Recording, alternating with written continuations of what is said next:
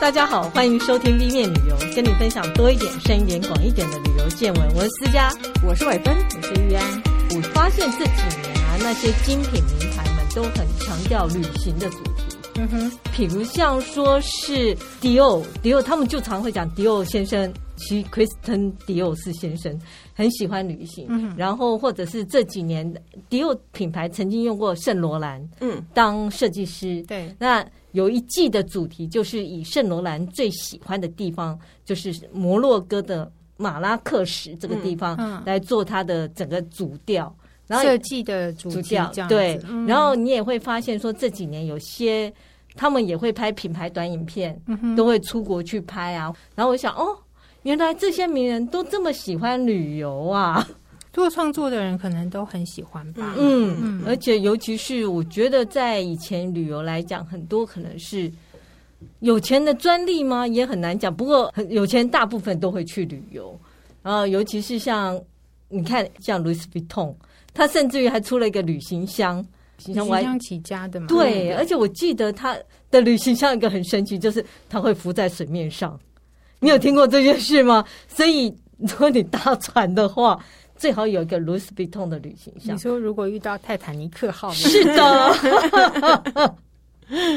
他那个旅行箱我还查过，最便宜的一只要九万九呢。嗯，可是因为它可以用很久嘛，所以其实如果你常用的话，确、嗯、实也是划算啦。对，因为我之前好像是去黄石公园或者是去大峡谷采访的时候啊，他就给我看那个他们古老的 Louis Vuitton 的旅行箱，嗯嗯、其实就是跟衣柜差不多大小。然后他说：“你看，现在经过百年，它还是维持的非常好。”嗯，所以我就开始对于名人旅游这件事。产生了莫大的好奇。好，是好。来，我们来看看这些时尚旅行家是怎么样被启发的。呃，在呃，我这一次会呃放在十九世纪两个很不一样的名人，一个是 Coco Chanel，一个是海明威。嗯、但在这之前，我想要聊聊我们现代。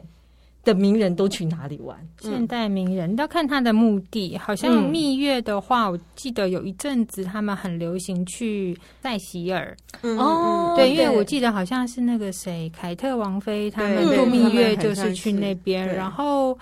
呃，有一些比较个人的呃那种小小的岛屿，像我们之前在顶级饭店提过那个马龙白兰度的那个度假村，嗯、哦，我知道，嗯、也是蛮多影星会去的。是，对。那像他们会常去，还有一个叫做法国的 Saint Tropez 海港，那个地方我猜，呃，就是我觉得就是名流都会去，像 Cindy Crawford 啊、汤姆克鲁斯啊、Rihanna 啊，或者像 Jack Nicholson 啊，就是蝙蝠侠。前任小丑，嗯，还有像 Catherine Zeta-Jones，就是麦克道格拉斯林莫，他们都会去这个地方度假。嗯，那我知道国内很有名，比如像蒋勋，嗯，他就是很喜欢吴哥窟，嗯嗯嗯，他甚至于出了一本书《吴哥之美》，对。对。然后像吴淡如，好像呃桃子陶晶莹，好像都很喜欢去巴厘岛，嗯，甚至于还有传言说他们在那边都有买一个。五 B 啦，对、嗯，就是固定去度假的。嗯、这些名人除了海岛之外，有些比如像蒋勋，他真的是文化之旅。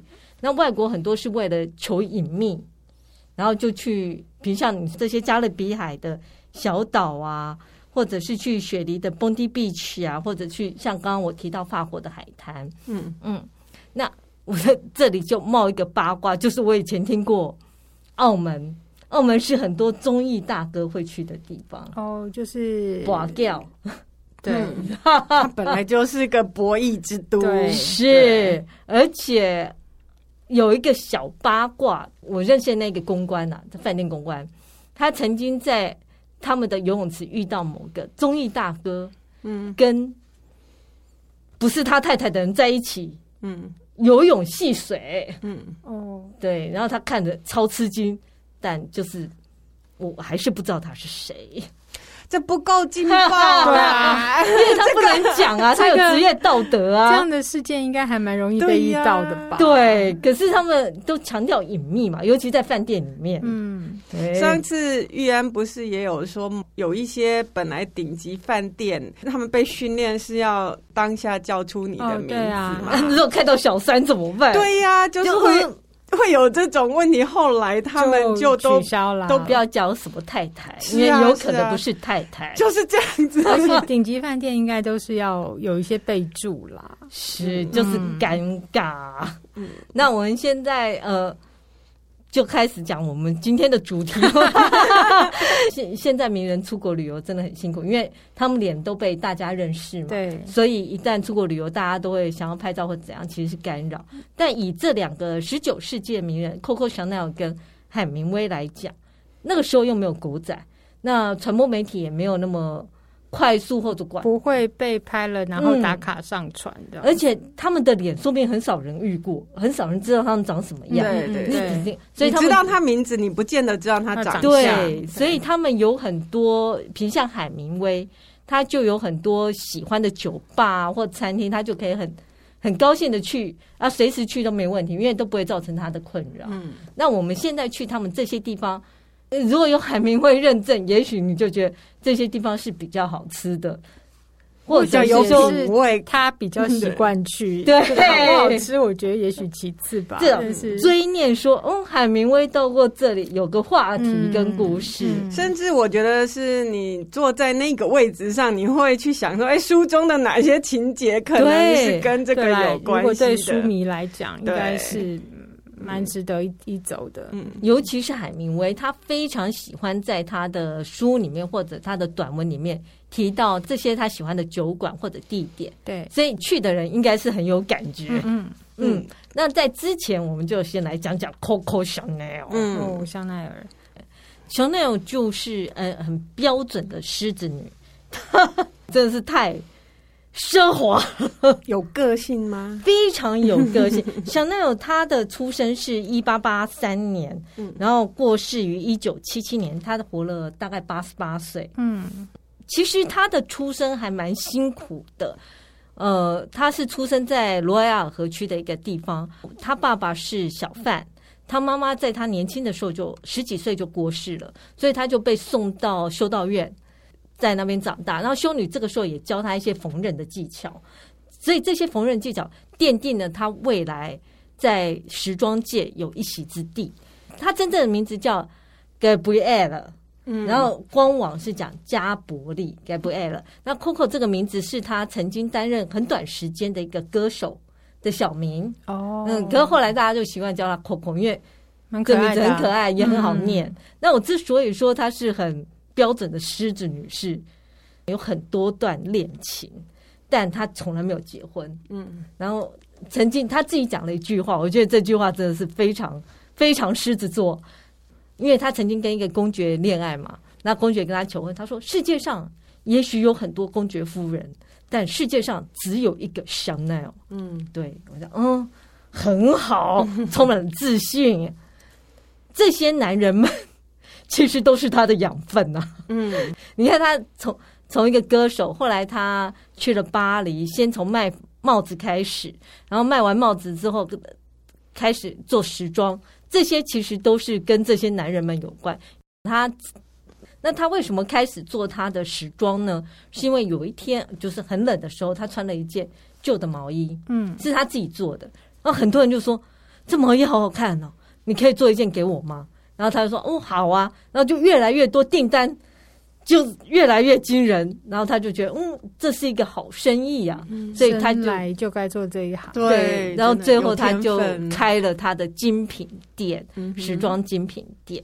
以他衣服的特色，他有讲说他是解放女性的身体嘛，嗯，然后他会比较偏男装一点，嗯，对，然后比较简单。最有名的就是他小黑洋装，嗯，跟他的经典套装。嗯、然后他也讲到说，流行稍纵即逝，风格永存。那我们现在就来看看他风格会在哪里看得见。嗯，小奈儿在卡蹦三十一街开第一家在巴黎吗？对，卡蹦三十一街，他在那边开了第一家他的时装店。然后后来他也把这三层楼全部买下来了。哦，那一楼就是一般人可以去看的，就是一楼。然后二楼是 couture，就是高级定制服。嗯嗯嗯，他会在那边放模特试装，或者是在那边制作他一些高级定制服。三楼就是他的公寓。哦，嗯，可是其实他没有住在那个公寓，他那个公寓是拿来跟朋友聊天啊、喝酒啊、嗯、见面社交场合。是，嗯嗯、然后他真正住的地方是 Ritz，在饭店里。对，哦，他住在 Ritz 里面、啊。对，他住在 Ritz 里面。啊嗯、然后这一家 Ritz 呢，它非常的有名。我觉得如果大家对于呃历史，甚至于就是去旅游都好，我觉得 Ritz 值得去看看，因为它是在一八九八年成立的，它是改建于十八世纪的私宅。那 Coco Chanel 是在那边，因为住太久，他在那边住了三十年。嗯。这其实也让我想到说，前阵子西华饭店不是关门吗？嗯，有住客也在那边住了二十年。嗯，就是有人就真的把它当住家。前一阵子也有白嘉丽还谁就说，呃，他退休，他反正就不需要存个房产在这里呀，啊，他就住 hotel 就好，反正就一定有人帮你打理。对，那我有时候我还在想说，嗯，这样划算吗？我想是。有钱人根本不在乎，他如果资产足够，他不需要去买一个房子在那边留着，也不知道怎么办，干脆就花掉。而且你要吃东西，就是还有打扫，对不对？他本来有打扫，然后吃东西，你反正就是下面就有餐厅，他们也不会只有一家餐厅。对，而且他们也有健身房，多方便啊！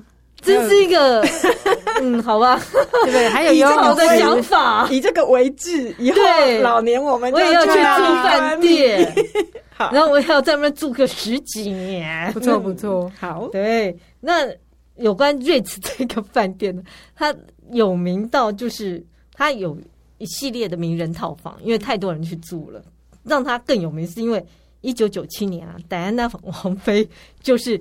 离开瑞士，然后就发生车祸。嗯，这这也让他更有名。不过他自己的名人套房，也就是呃，比如像说卓别林啊，比如像写《追忆似水年华》的那个作家普鲁斯特，对，还有那个写《大亨小传》的作家费兹杰罗，他的名人套房就是有这些人的名字。不过以 Chanel 的最贵，你要入住瑞士房这个饭店，最便宜三万八起跳。一个晚上，呃，美金吗？呃，台币，台币，我要把它换算成台币，还是很贵啊。可重点更贵，它还有一间是帝国套房，帝国套房是最贵的，因为帝国套房已经被法国列为国家历史古迹。嗯，但 Chanel 是第二贵的。你知道他一个晚上多少钱吗？四万七千欧元。有钱人跟你想的不一样，对，真的，四万七欧元 等于上百万呢。对，一个晚上，对不对？对，而且 room only。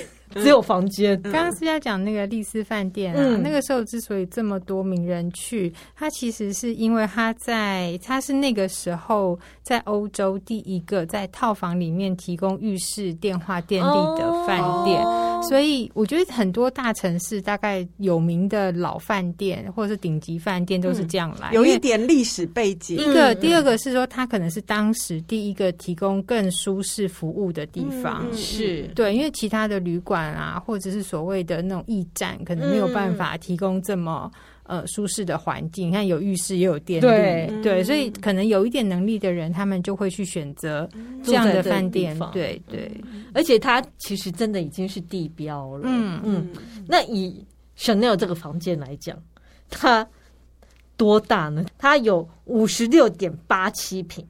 哎，很多人的家的两倍吧？嗯，对，大概是，而且不含公社哦。哎，对，嗯、就房间很惊人。而且好玩的是，因为小奈儿住了三十年了，嗯、你知道里面的家具啊，或者 decoration，其实都是小奈儿自己改的。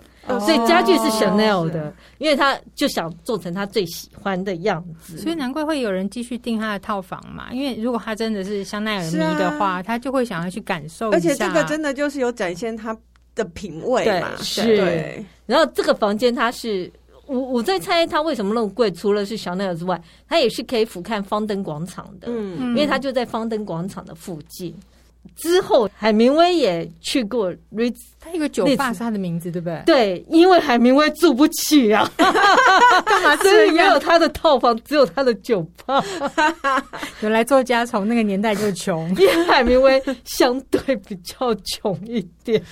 嗯，所以大家如果喜欢 Chanel，就可以试试看住这个地方。刚刚讲到他的公寓，他的公寓是不准人家进去的，现在没开放。以前也没开放，他的公寓现在 Chanel 的贵宾或怎样才能进去看，就是你要跟他特别约才能进去看。这个地方现在也是国家历史古迹了，嗯，然后它最有名的是一个镜面阶梯，嗯，它是一个回旋梯，旁边全部都是用镜子砌起来的。嗯。据说 Chanel 会坐在从上到下算第五格的地方，然后有人说，哎，这就是 Number Five 的意思吗？哦，oh. 但哎、欸，这个只是道听途说。他会坐在那边，模特会从最底下一路往上，他可以借这个机会，因为他旁边不是都镜子吗？对，他就会看到这个衣服各个角度，各个角度，然后模特展现的样子。嗯嗯、那这个镜面阶梯现在是非常有名的，他也可以借这个机会看到下面的观众他们的表情，然后来想说，哎、欸，这个衣服是不是他们喜欢的？嗯嗯，好聪明哦。呃，一般人。可以去的地方大概就是一楼的那个品牌店，嗯，然后二楼就定制房嘛，啊，三楼就是他的公寓。那这个公寓，因为他曾经整修过，后来有拍很多图片，已经有放在网络上给大家看。因为香奈儿在里面就是跟他的朋友聊天啊、喝酒啊，就是一个社交的场合，然后非常的东方，非常的异国，然后里面有放一些古希腊、中国。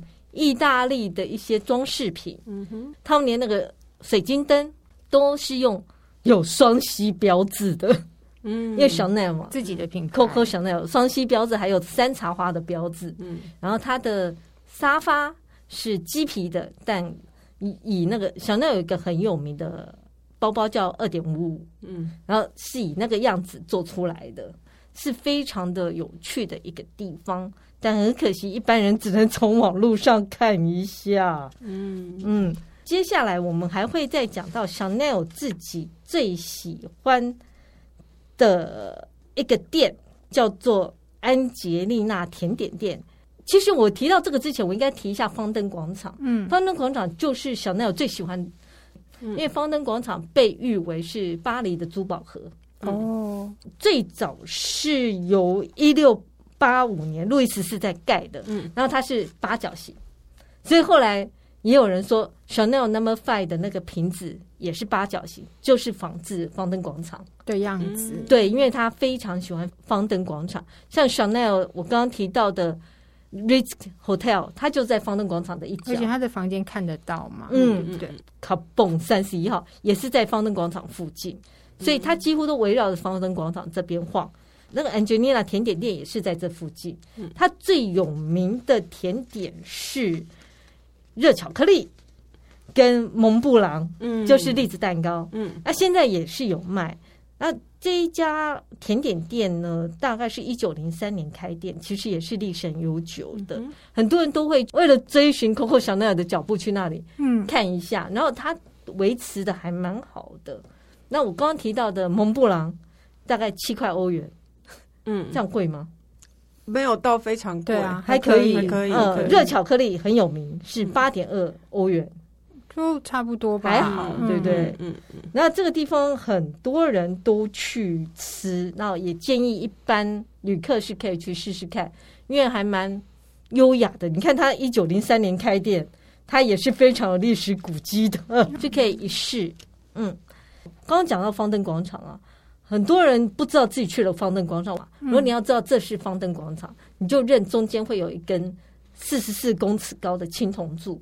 嗯，那个青铜柱是拿破仑盖的，它是为了纪念战役。啊，最上面就是拿破仑自己的雕像。嗯，所以如果你看到这个青铜柱，你就知道哦，我来到了方登广场。然后它周围都是珠宝店。现在台湾进来很多珠宝品牌嘛，对，几乎都在那边会有一个总店，所以它叫珠宝盒也是很很适当的嘛，对，对，都是珠宝。然后他们说，事实上，那个有一个叫老佛爷，嗯，他就说方登广场是 The Very Paris。哦，哦，好了解。那其他有两个地方，如果你想看 Coco Chanel 的东西的话，有两个地方是一定要去的。有一个就是时尚与纺织博物馆，也在巴黎市区。对，它是罗浮宫的一部分。哦，它收集了很多巴黎时尚品牌的衣服装，因为它叫时尚与纺织博物馆嘛。对，在这里面就有 Chanel 的套装的展示。嗯，当然它也有 Christian Dior 的展示，就是把法国的品牌都收纳在里头。对，因为你很少可以在。博物馆里面看到经典服装放在里面，对，所以我觉得值得去看。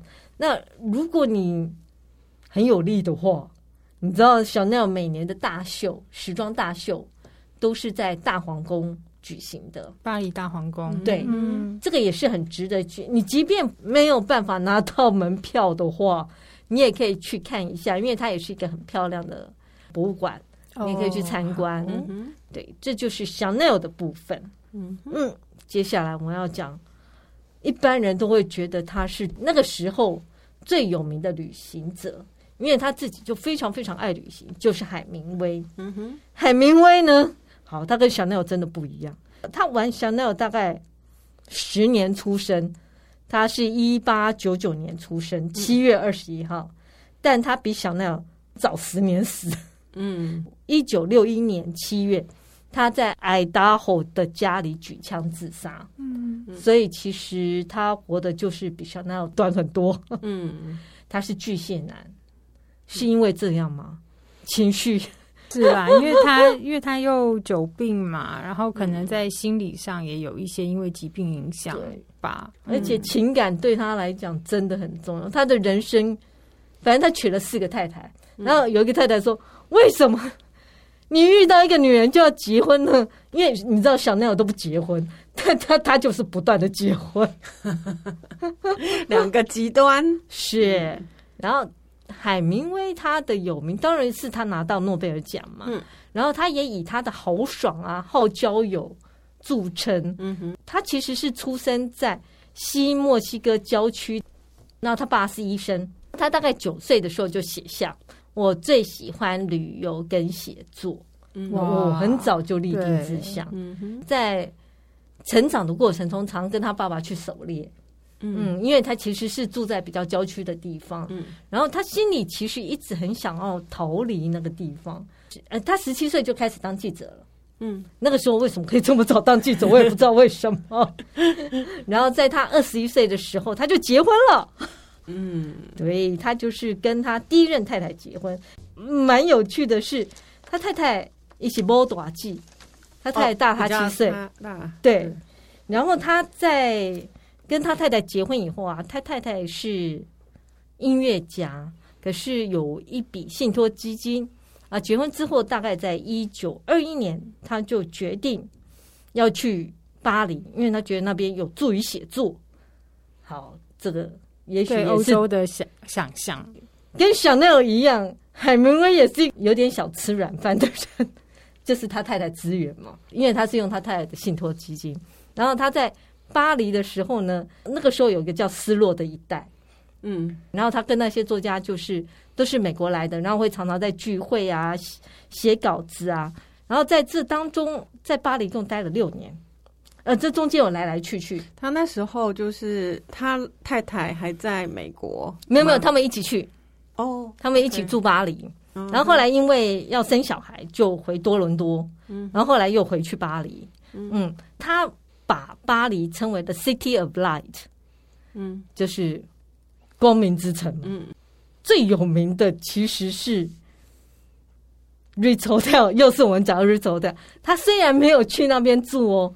但他常去那边的酒吧，而且他做了一件很惊人的事，就是在二次大战，德国曾经统治巴黎四年。嗯，海明威认为 Ritz Hotel 是自由的象征。然后，总之，他做了一件很奇怪的事情，就是他那时候率领一群人，驾着吉普车，驾着机关枪，冲进了 Ritz Hotel 的酒吧，说：“我要解放 Ritz Hotel。”那到德军在哪里？他德军已经离开很久了。那你现在要住房吗？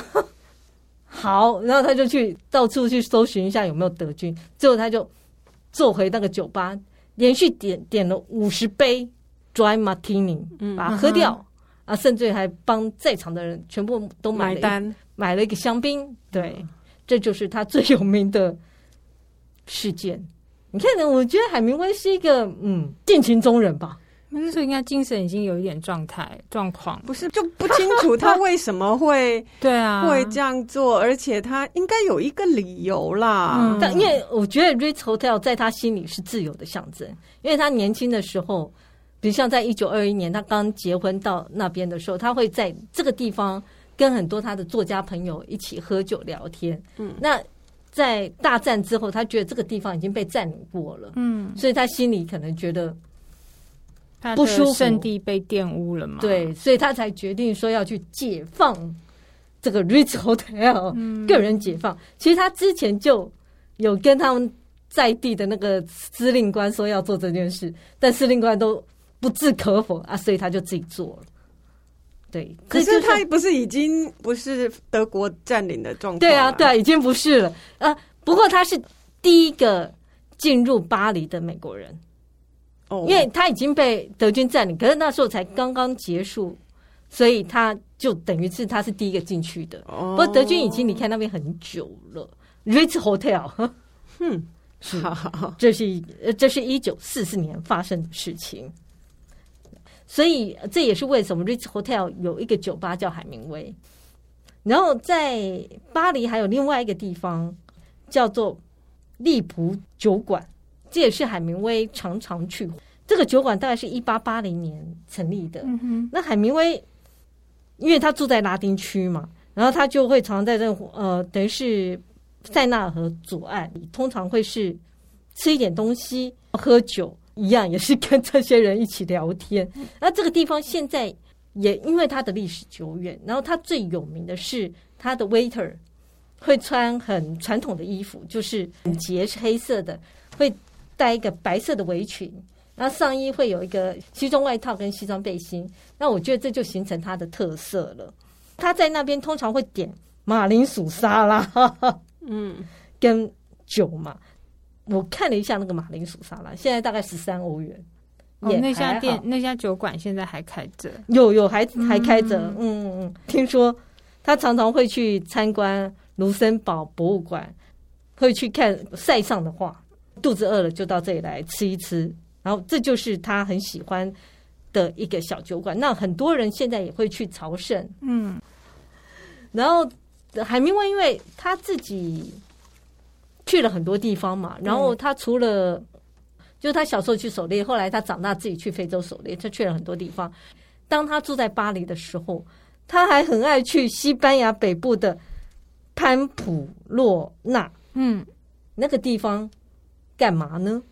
因为他最有名就是奔牛节，对。哦，对，七月的奔牛节，他在一九二三年到一九二七年，每一年都去参加奔牛节。嗯，然后他有很多男子的活动，他还会去业余的斗牛场跟牛搏斗。嗯哼，就是嗯，他是一个很有趣的人。嗯哼，然后这个地方其实他们有提到，海明威非常爱潘普洛纳，潘普洛纳也很爱海明威。嗯，所以在海明威过世之后啊，有一条街就叫做海明威街。哦，因为他太常去了。对。然后他们甚至于还有他的雕像放在那里。他最常去的酒吧呢，有一个叫做咖啡 Insomnia，在潘普洛纳那边。是的，那这个酒吧最有名也是因为，就像玉安刚刚讲的，它是这个地方第一个有电力的，有电力的一个小酒馆。Oh. 然后他的酒也都很有名。嗯哼，嗯。所以这也是呃，为什么当初海明威会去这个地方的原因。除了这个地方之外，海明威也曾经也住过马德里。嗯，他在马德里，其实我们这里也会介绍两家店是他的爱店，一家叫 Casa b o t i n 一家叫 Cavalleria Alemana。这两家餐厅，对，都是餐厅，因为。海明威爱喝爱吃美食，他们会有海明威菜单吗？其实有些有，有些没有。嗯、但以卡萨博汀来讲，海明威觉得卡萨博汀是全世界最好的餐厅哦，大家可以去研究看看。而且他常常在他小说里面写《The Sun Always Rise》，这是他其中的一本小说。他的最后一幕，他就定在卡萨博汀这个地方。嗯，所以他去过很多地方，都会写进他的小说。对，所以这也是有趣的地方。如果有人喜欢，他就可以这样一路走。然后这家餐厅被金世世界纪录认定是全世界最老的一家餐厅。最老的一家，哦、对，它设立于一七二五年，嗯、到现在还在营业哦。嗯、哼然后，当然，我觉得海明威自己最喜欢的是海鲜饭。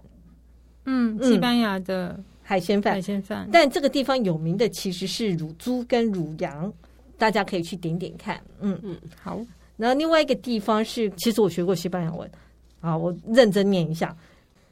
Cerveceria Alemana，哈 哈这样好听起来也是怪怪的。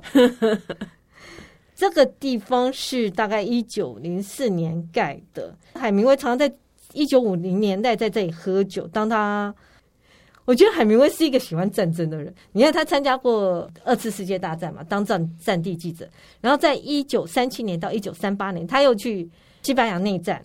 他又去当战地记者，然后这一段时间他精力他就放在他的有一本书叫《战地终身》，所以他在这一段时间就会在马德里待很久。这也是为什么他在这这些酒吧里面晃来晃去。我刚刚讲的这个嗯很难念的啊内玛纳呢，是他在这里其实他有自己的固定的一个桌子，他就常常在这里喝酒，然后再跟朋友聊天呐、啊，写写作。嗯，呃，也许大家以为记者都在咖啡馆写作就是这么来的。他在酒馆，是因为以前可能很少咖啡馆，嗯，嗯嗯，我们与其称酒馆，可以称为餐酒馆，嗯嗯，可能更好一点。这是马德里的部分。那我们接下来再讲威尼斯的部分。你看他去了多少地方啊？嗯，威尼斯有一个很有名的地方叫 Harry's Bar，他就在圣马可广场附近，嗯，我觉得他很有趣，是他不但喝酒啊，他还会跟主人聊天，所以他通常会跟开餐厅的或者开酒吧的主人变成好朋友，嗯，然后他们就会给他很多的优惠啊，甚至于帮他签名或怎样。那这个餐厅很有名，是因呃算餐酒馆吧，因为像卓别林啊也到过这个地方，是海明威常常提到这个酒馆。所以大家也可以去看一下，如果有到威尼斯的话，好，嗯，那接下来就要讲海明威住了二十二年的古巴，嗯，对，嗯，好玩啊，对，其实这件事要回到海明威的情史，我是说他很年轻就结婚，娶了一个摩大吉，嗯，然后他在巴黎的时候呢，遇到一个在 Vogue 工作的人，一个女生叫 Pauline，嗯。柏林年纪比较轻，然后他那时候柏林跟他第一任妻子叫 Mary 是好朋友，嗯，然后就是闺蜜，然后他们常常三个人去旅行。哎、嗯，世界上真的要小心闺蜜变小三哦，哎，就是这么回事。说的 对对，就变了小三，嗯哼，所以最后他就离婚，然后娶了柏林。那娶了柏林，柏林家里非常有钱，嗯哼，所以他们在中间曾经回到 Key West。就是佛罗里达，因为柏林他们家在 Key West 有房产。嗯，可是他在 Key West 之前，他去了古巴，他到古巴住了二十二年。然后在这二十二年当中，这二十二年应该是他人生中住最久的一个地方。古巴他住在哈瓦那这个地方，嗯，然后他的农庄其实在山上可以俯瞰整个哈瓦那，然后现在也是一个博物馆，就是在这个农庄写了《战地终身》啊，《老人与海》，而且他当他知道。他得到诺贝尔奖的时候，就是一九五四年的时候，也是在这个地方。他甚至于觉得这个诺贝尔奖是属于古巴的，他要献给古巴，因为他的写作大部分都在古巴完成。嗯，这就让我想到《冰与火之歌》的马丁爷爷，也许他应该去古巴一趟。我已经等了几年，那结局都没出来，那一部影集已经结束几年了。那哈瓦那这个地方呢，其实有两间很有名的店。如果大家喜欢喝调酒的话，就会知道有一家店是 La Boquita de Medio 啊，有一家店是 La Floridita。好，因为他讲了一句话：My mojito in Bodeguita de Medio and my Daiquiri in the Floridita。我觉得他最喜欢的调酒分别在这两个，居然的耳朵真的比较，就基本上是 Mojito 就是在前面那一家店抓到关键字，是，然后有一个叫做戴克瑞或者叫戴奇利是在另外一家店。嗯、那这个酒吧当然也是因为呃海明威更有名，可是他的有名是因为他小小的，他大概三四瓶，居然里面还有 live band。所以大家都挤在里面喝 Mojito。它大概是一九四二年开的，然后墙壁上写满了各种名家，很多名家都会上在上面留言。就到过那边。对，嗯、我刚讲的那句话，他就写在这家酒吧的后面。他有一个名人栏吗？还是签算签名栏？就有一个板子，然后他就写在上面，哦、然后他就把它放在酒吧的后面那个墙壁上。嗯、我查了一下，他的酒吧其实还好哦。就是一杯 Mojito 大概三块美金，但这是疫情前呐、啊，我不知道现在疫情发生了什么事。三块美金比台湾还便宜耶，因为古巴啊比台湾便宜，古巴的物价其实没有很贵。嗯，嗯，那另外一家我说是戴克瑞，它是 rum 酒，然后混一些葡萄汁啊什么的。其实海明威那时候啊已经得了糖尿病了，然后他就要求。他这个代克瑞调酒里面要降低糖分，所以酒保就说好，那我就用黑樱桃酒取代糖，所以就没有那么甜。嗯，然后再加入新鲜的葡萄柚汁，所以整个调酒就变得比较清爽明亮。这个酒就变成海明威自己的酒，所以他就有一个别称叫做 Papa do Belo，因为 Papa 是古巴人昵称，因为海明威住很久，嗯，所以他们都会叫海明威叫 Papa。都贝的是不加糖，然后莱姆酒加倍，哦、所以这一个这一个海明威的酒就叫 Papa 了。嗯，是因为这款酒在台湾好像是翻成戴奇利，主要是用那个呃，因为莱姆酒好像有比较深色跟浅色的吧，它是用浅色。莱、嗯、姆酒好像就是用甘蔗酿，它是用莱姆酒，然后加莱那个莱姆汁，嗯，嗯再加糖浆，就是这样子而已。嗯嗯嗯。嗯这两家店到目前还是相当有名。就像我讲，如果你喜欢喝那个戴克瑞，这个这一家的戴克瑞也是差不多。他们说是起源，有点像是起源地，哦、可以去试试看。嗯，嗯，然后上面那一家是 Mojito 的，也是起源发源地。嗯，嗯，所以这两家其实各自发明了不同的经典的经典的调酒。嗯嗯，他还曾经在有一个饭店是。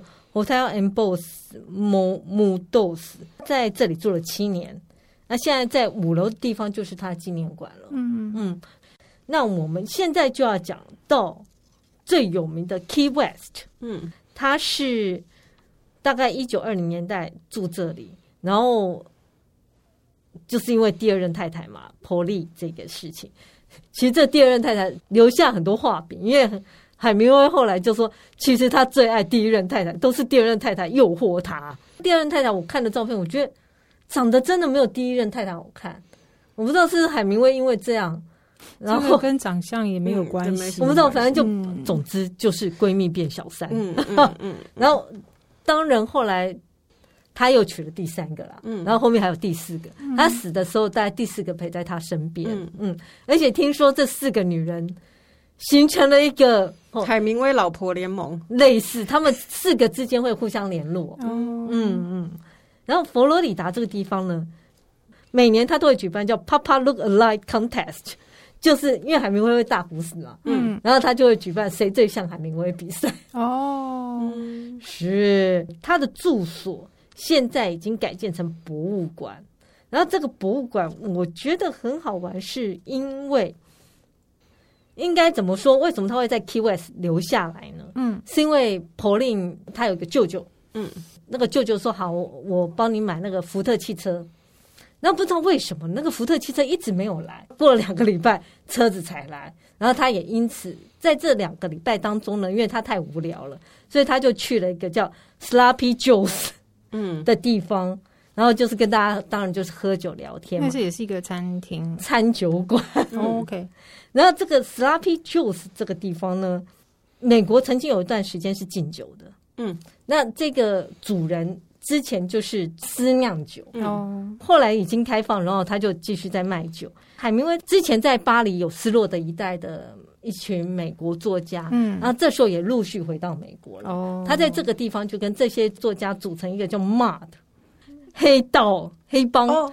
就是他的一群。我不知道，像那个法兰克辛纳区也会有一个老鼠帮嘛，所以他在这个地方跟这些作家组成一个叫 Mob 的，然后大家就到处去喝啊，去玩，然后甚至于出海去钓马林鱼。嗯，那海明威也就是在等车的这两个礼拜爱上 Key West，因为因为出海钓马林鱼这件事，他也觉得很有趣，难怪他会写《老人与海》啊。哦。可是《老人与海》他在古巴写的，对不对？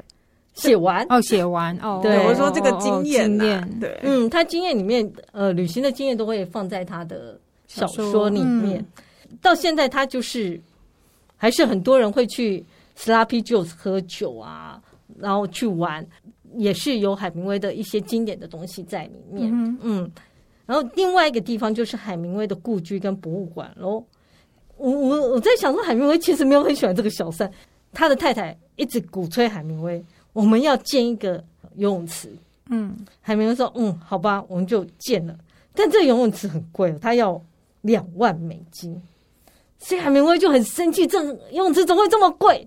他气到他就把一个便士看在那个游泳池，好像是北面还南面的水泥地上，说，这是我为这个游泳池付的最后一分钱了。嗯，对，这个好，从此这个也变成一个观光重点。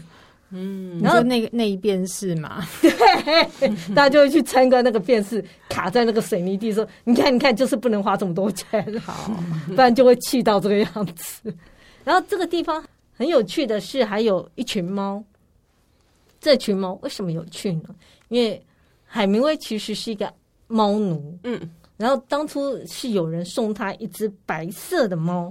然后这只猫很有趣，它多指，它不是五只手，不是五只手指，五只脚趾头，它是六只脚趾头。嗯，然后因为海明威在那边也住一阵子，嗯，然后后来把猫留在那边，所以在那边现在上面很多猫都跟这只猫有关。嗯，所以你可以在这个博物馆里面看到很多六指猫。哦，所以都跟这只有有点关系。对，OK，它真是多惨啊。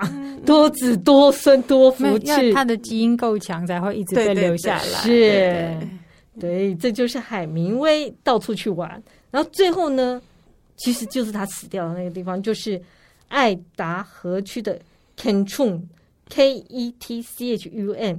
他很建议是在秋天到这个地方，因为它有白杨树，嗯，它的整个变色很美，嗯，然后空气很冷冽，嗯，他觉得有助于写作的进行。比如像他在一九三九年第一次到这里的时候，就完成了《战地钟声》，这也是他相当有名的一个作品。嗯嗯嗯。那海明威生平事迹还有很多，借由去研究他的生平事迹，你也等于是游览的这些地方。嗯嗯嗯。他们让这个地方更有趣，更有故事性。对。当你去了瑞慈饭店的时候，你想，哇，海明威曾经。驾着吉普车冲进来，或者是 Coco Chanel 在这里待了三十年，嗯、你就觉得哦，真的很好玩，嗯、因为就是让它更加的丰富，让你的旅行经验更加的有趣。嗯嗯，那今天就到这里喽，谢谢大家。对我们节目有兴趣的话，请在各大 Podcast 平台订阅我们，或在脸书 IG 按赞并分享给你的朋友。谢谢，谢谢，谢谢大家，拜拜。拜拜。